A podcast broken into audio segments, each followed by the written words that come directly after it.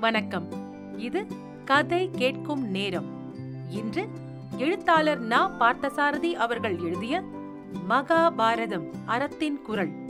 கானகத்தில் நிகழ்ந்தது. கேட்க போறீங்க. கதையை உங்களுக்காக வாசிப்பது ராரா. அரக்கு மாளிகையில் இருந்து வெளியேறிய வீமன் சகோதரர்களுடனும் தாயுடனும் ஒரு கானகத்தின் இடையே வந்து சேர்ந்திருந்தான். சுரங்க வழியின் முடிவு அந்த வனத்தில்தான் அவர்களை கொண்டு வந்து சேர்த்தது.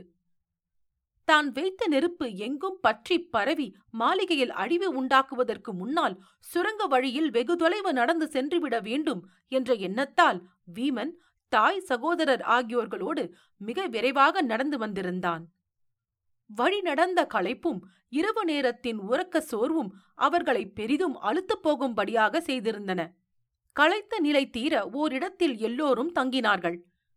இரவின் அமைதியும் தனிமையும் எங்கும் நிறைந்து குடிகொண்டு இலங்கிற்று அவ்வனம். மெல்லிய காற்றும் காட்டினது இதமான சூழ்நிலையும் வீமனைத் தவிர யாவரையும் உறக்கத்தில் ஆழ்ந்து போக செய்திருந்தது. பலவிதமான குழப்பம் நிறைந்த சிந்தனைகளால் அவன் மனம் கலக்கமுற்றிருந்த காரணத்தால் உடலில் களைப்பு இருந்தும் உறக்கம் அவனை நாடவில்லை. உறங்காமல் உடன் பிறந்தவர்களுக்கும் தாய்க்கும் காவலாக இருப்பது போல் அமர்ந்து சிந்தித்துக் கொண்டிருந்தான். இவ்வாறு அவன் விழித்திருந்த போது அங்கே ஒரு வியப்புக்குரிய நிகழ்ச்சி நடந்தது.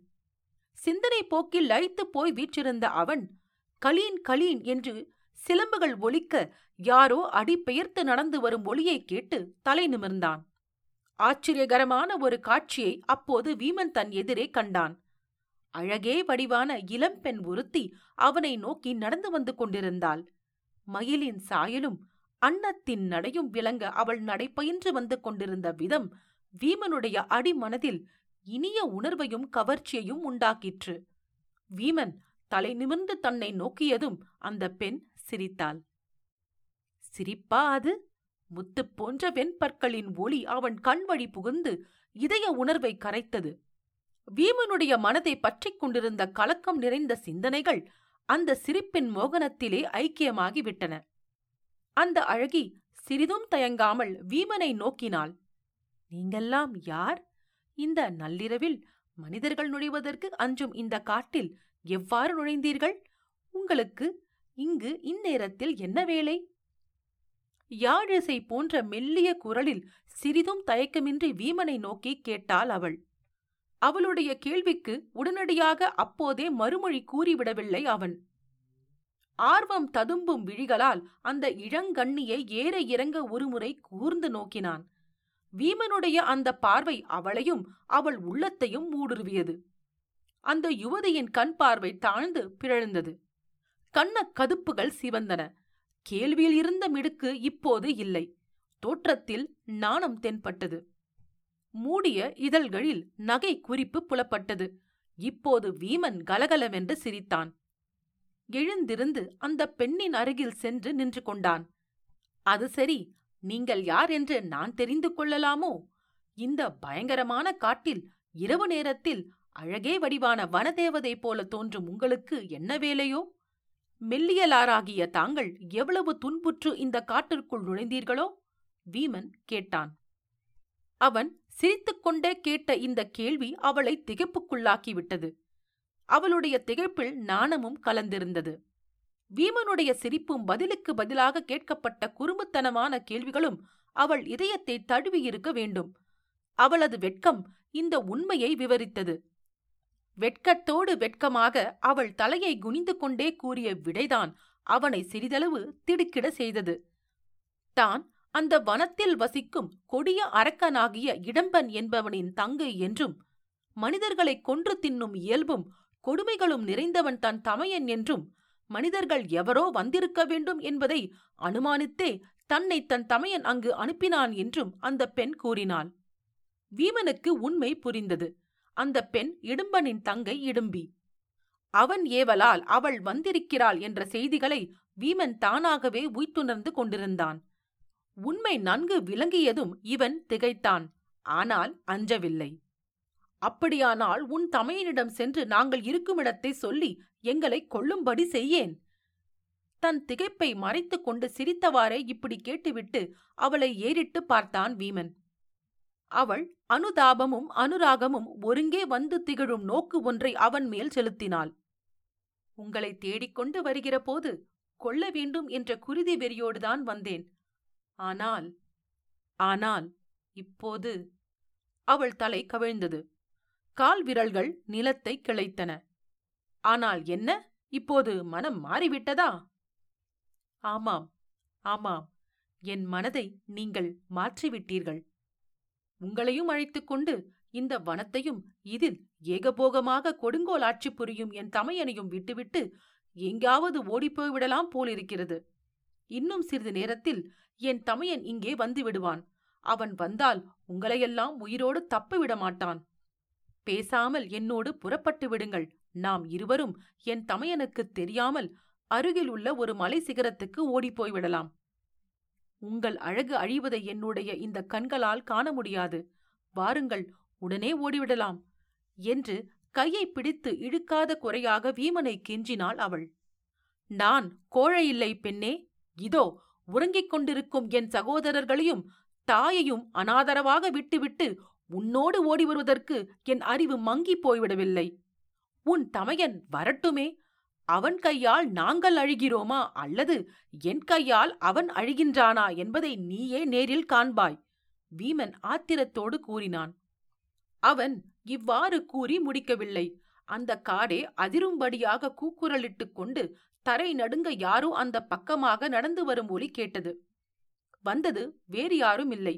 இடும்பன்தான் அவனுடைய நெருப்பு கங்கு போன்ற கண்களையும் யானை கொம்புகள் போன்ற பெரும் பற்களையும் மலை போன்ற உடலையும் வீமனை தவிர வேறு எவரும் பார்த்திருந்தால் நடுங்கி மூர்ச்சித்துப் போயிருப்பார்கள். ஆனால் வீமனோ தன்னை போருக்கு சித்தம் செய்து கொண்டான். அளவற்ற துணி உணர்ச்சி அவன் உள்ளத்திலும் உடலிலும் திரண்டு நின்றது. அங்கே வந்த இடும்பனின் கண்களிலே முதலில் அவன் தங்கையே தென்பட்டாள். வீமனை நோக்கி நாணத்துடனே தலைகுனிந்து தயங்கி நின்ற நிலையை அவன் விளக்கமாக புரிந்து கொண்டான். ஏற்கனவே சிவந்திருந்த அவன் விழிகள் இன்னும் சிவந்தன. இடும்பி பெண் புலி ஆண்மானின் மேல் பாய்வதை மறந்து காதல் கொள்ளத் தொடங்கிவிட்டதா? உன் நிலை எனக்கு புரிகிறது. ஆனால் உன் காதலனை நான் உயிரோடு விட்டுவிடுவேன் என்று நினைக்காதே.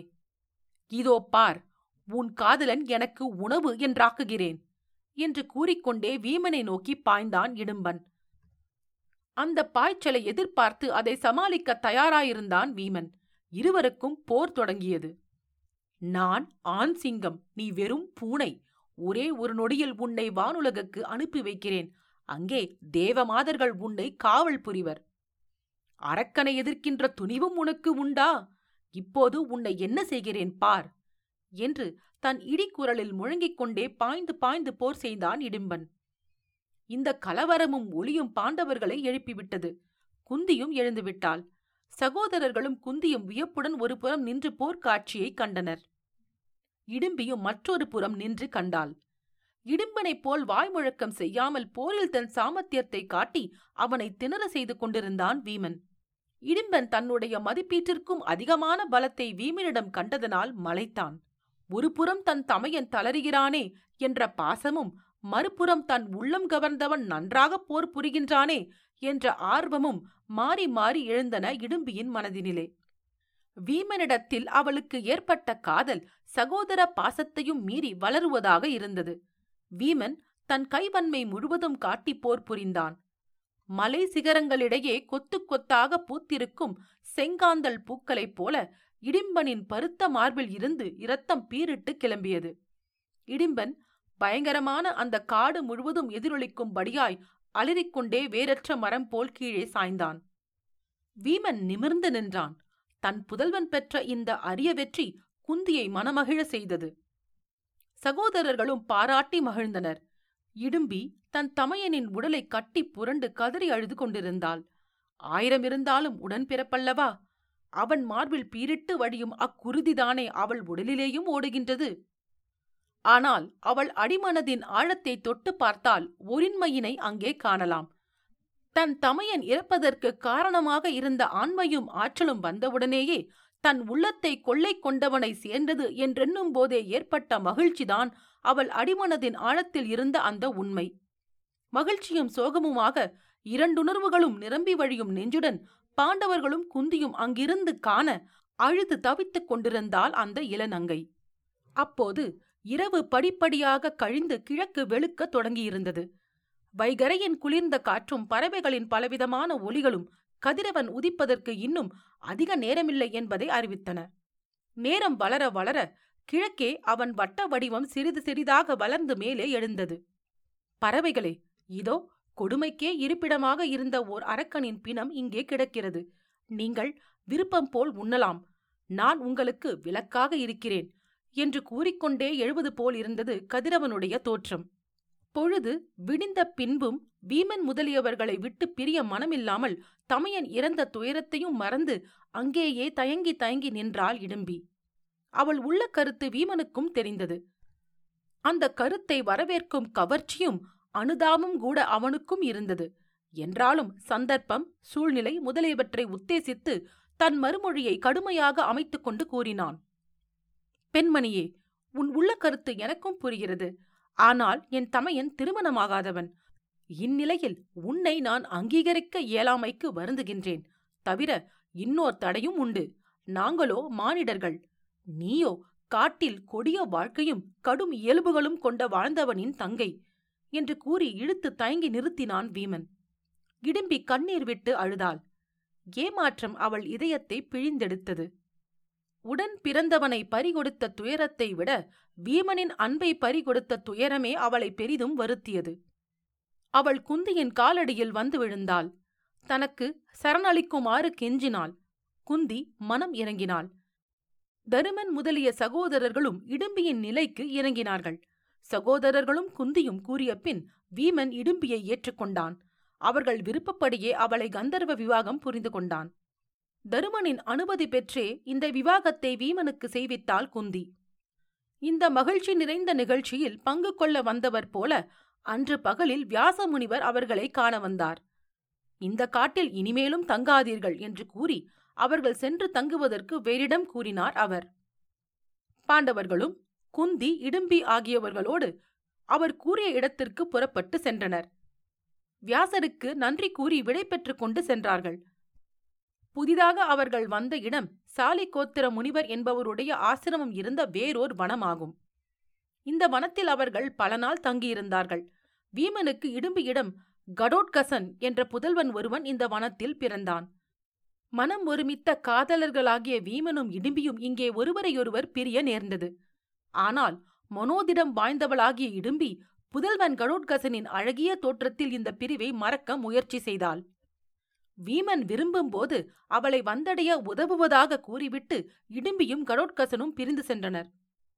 அவர்கள் பிரிவு வீமன் முதலியோர் மனதை வருத்தினாலும் தங்கள் கடமைகளையும் துயரம் நிறைந்த சூழ்நிலைகளையும் எண்ணி மனதை ஆற்றிக்கொண்டனர் பின்பு அவர்கள் அந்தணர்கள் போல உருமாறிய தோற்றத்துடன் வேத்ரகீயம் என்ற நகருக்கு போய் சேர்ந்தார்கள். அந்தணர்கள் நிறைய வசிக்கும் அவ்வூரிலே பாண்டவர்களுக்கும் குந்திக்கும் அன்பான வரவேற்பு கிடைத்தது. ஊரார் போட்டியிட்டுக் கொண்டு பாண்டவர்களை விருந்தினர்களாக பேணினர். ஓர் நல்லியல்பு மிக்க அந்தனர் வீட்டில் அவர்கள் அங்கே தங்கி வசிப்பதற்கும் இடம் கிடைத்தது. மகாபாரதம் அறத்தின் குரல். கானகத்தில் நிகழ்ந்தது. கேட்டதற்கு நன்றி. இன்னொரு பகுதியில் உங்களை மீண்டும் சந்திக்கிறேன். நன்றி ராரா.